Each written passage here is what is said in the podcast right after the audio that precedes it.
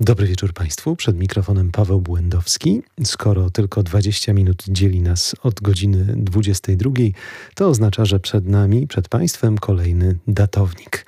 Dzisiaj ten datownik y, będzie dotyczył jednej z najważniejszych postaci brytyjskiej muzyki. Dwa dni temu, 76 lat, skończył Brian Harold May. Od niedawna już Sir Brian Harold May. Rzecz jasna, ten tytuł szlachecki otrzymał za wybitne osiągnięcia w dziedzinie kultury, ale nie tylko dlatego, że Brian May to niezwykle ciekawa postać, bo oprócz tego, że oczywiście jest słynnym od wielu dekad gitarzystą, który zrobił ogromną światową karierę dzięki współpracy z grupą Queen, to jest także na przykład fanem mm, troszkę zapomnianej już sztuki fotografii, czyli stereoskopii. Poza tym jest obrońcą praw zwierząt, no a jakby tego wszystkiego wszystkiego było mało, to kilkanaście lat temu wreszcie obronił doktorat. Doktorat z astrofizyki, dlatego że mm, kiedy grupa Queen y, powstawała, to Brian wówczas był bardzo bliski oddania tez swojego doktoratu, ale jednak podjął niezwykle trudną decyzję, że w całości poświęci się muzyce i postawił wtedy wszystko na jedną kartę. Dla fanów muzyki oczywiście to była znakomita wiadomość, dla fanów astrofizyki, no cóż, ci musieli trochę poczekać, aż Brian zrobi karierę. Brian May urodził się 19 lipca 1947 roku. Nie od razu swoje zainteresowania muzyką przekuł w takie występy bardziej profesjonalne. Zaczęło się tak naprawdę od e, słuchania radia, od wielkiej fascynacji wczesnymi nagraniami rock'n'rollowymi, a później bodajże w 1965 roku wspólnie ze swoim tatą Haroldem Mayem zajęli się w wolnych chwilach od nauki i pracy przygotowaniem wyprodukowaniem tak naprawdę jedynego egzemplarza niezwykłej gitary, która później miała stać się emblematyczna, jeśli chodzi o karierę Briana Maya. Chodzi o tak zwaną Red Special, bo później po latach taką ona otrzymała nazwę. Na początku, kiedy ta gitara została stworzona, to nazwa miała być BHM, czyli Brian Harold May. Rzeczywiście bodajże takie litery pojawiły się na główce tej gitary, no ale z czasem otrzymała zupełnie inną ksywkę, po części dlatego, że była zbudowana z bardzo starego mahoniowego drewna, które pochodziło z jakiegoś e, zabytkowego oczywiście już rozebranego wcześniej kominka. A pozostałe mm, przedmioty, które mm, trafiły na wyposażenie, jeżeli tak mogę powiedzieć, tej gitary, to na przykład były guziki Ruth May, czyli mamy Briana, które posłużyły za te oznaczenia progowe. Moglibyśmy jeszcze długo wymieniać. E, dzisiaj, po tak wielu latach, ta gitara nadal robi wrażenie, bo ona, proszę Państwa, nadal służy Brianowi świetnie. Oczywiście przeszła kilka renowacji, bo to niemożliwe, by tyle razy okrążyć świat y, i by się to nie odbiło na zdrowiu tego instrumentu. No ale najważniejsze, że nadal gra. Oczywiście Brian też ma wiele kopii. Założył zresztą firmę, która produkuje bardzo wierne kopie. To nie jest najłatwiejsza gitara do gry, szanowni państwo. To taka podpowiedź dla gitarzystów. Ona ma dosyć gruby gryf. Jak wspominał po latach Brian z tatą, zrobiliśmy tylko jeden błąd. Nie doliczyliśmy jeszcze grubości podstrunicy, wobec czego gryf jest no, niezbyt wygodny do grania. Trzeba mieć bardzo długie palce, ale Brian takie palce ma i radzi sobie na tej gitarze znakomicie i od wielu, wielu dziesięcioleci jest jednym z najbardziej poważanych brytyjskich gitarzystów. Po części dzięki temu, że gra na takim, a nie innym instrumencie, osiągnął własny styl. Z jednej strony skromny, jeśli chodzi o środki wyrazu, a z drugiej przecież tak bogaty, bo Brian to przede wszystkim granie harmoniczne. Wspominałem Państwu o tym, że Brian podjął taką decyzję gdzieś na początku lat 70., że w całości poświęci się muzyce i zostawił na boku studia.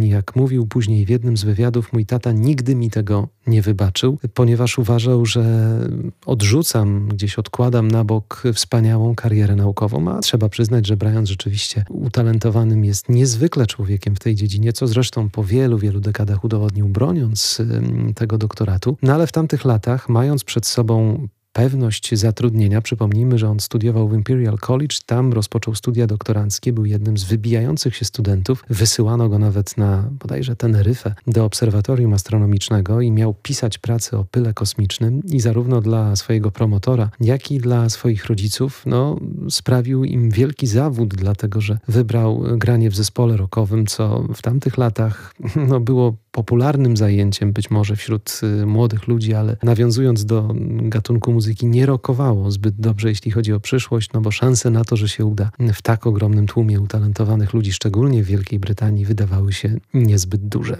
Ale Queen, nazywani później jajogłowymi rocka, mieli nie tylko wielki talent, ale także inteligencję, którą wykorzystywali dla rozwoju swojej kariery. Przypomnijmy, John Deacon y, to był z wykształcenia elektronik, Freddie Mercury był y, grafikiem, natomiast Roger Taylor, perkusista, studiował biologię i przygotowywał się do roli dentysty. To wszystko panowie zarzucili i rzucili wszystko na jedną kartę.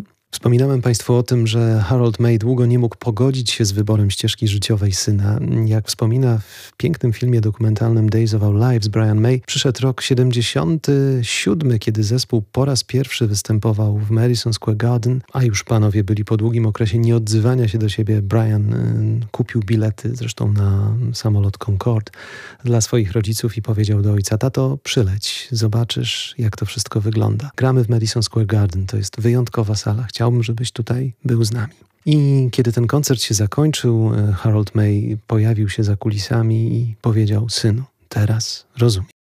Końcówka lat 80. to był wyjątkowo trudny okres osobiście dla Briana Maya, zmarł jego ukochany ojciec, a wtedy już Freddie Mercury ciężko chorował i przyszłość grupy także zawisła na włosku. Jakby tego było mało, Brian rozstał się z żoną i związał się z Anitą Dobson, bardzo popularną brytyjską aktorką, no ale targany ogromnymi wyrzutami sumienia. Przypomnijmy, że z Chrissy May, poprzednią żoną, miał trójkę dzieci. Nie bardzo mógł sobie z tym wszystkim poradzić i jedyne, na co mógł przekuć te wszystkie rozterki, była tym czymś muzyka.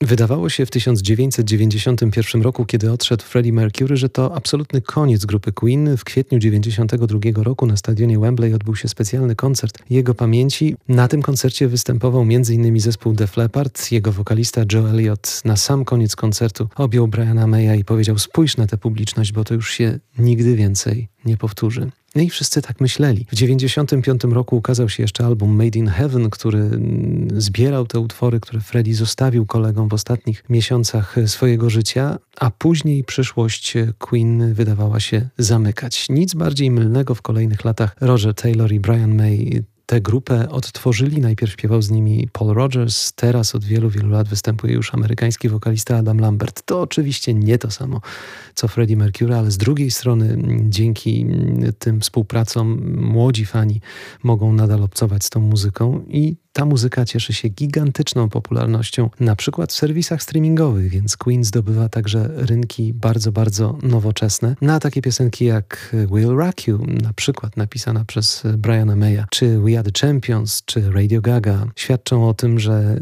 ich twórczość jest nieprzemijająca. Jak wspomniałem Państwu na początku dzisiejszego datownika, Brian Harold May jest już serem, jest także zasłużonym obrońcą praw zwierząt w Wielkiej Brytanii i adwokatem wielu bardzo, bardzo istotnych spraw, nie zawsze związanych z muzyką. Astrofizyk, wybitna postać brytyjskiego roka, prywatnie bardzo, bardzo ciepły człowiek. Dzisiejszy program poświęciliśmy Brianowi Mayowi. Bardzo dziękuję za to spotkanie wakacyjne. Pod szyldem datownika na kolejne zapraszam oczywiście za tydzień.